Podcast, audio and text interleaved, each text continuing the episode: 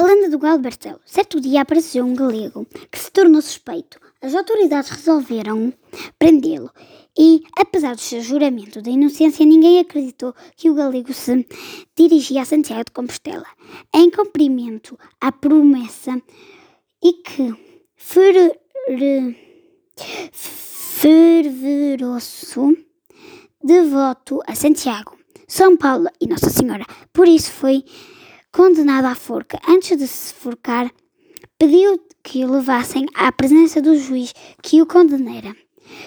Concedida a autorização, levaram-no à residência do magistrado, que neste momento se banqueado com alguns amigos. O galego voltou a afirmar a sua inocência e perante a incredulidade dos presentes.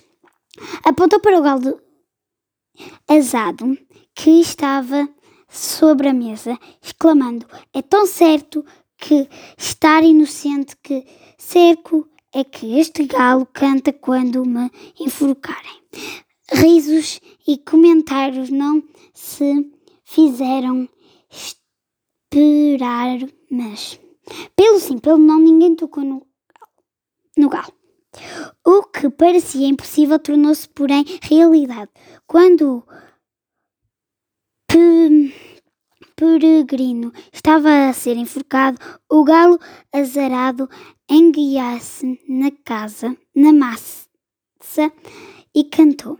Já ninguém duvidou da afirmação que inocência do condenado.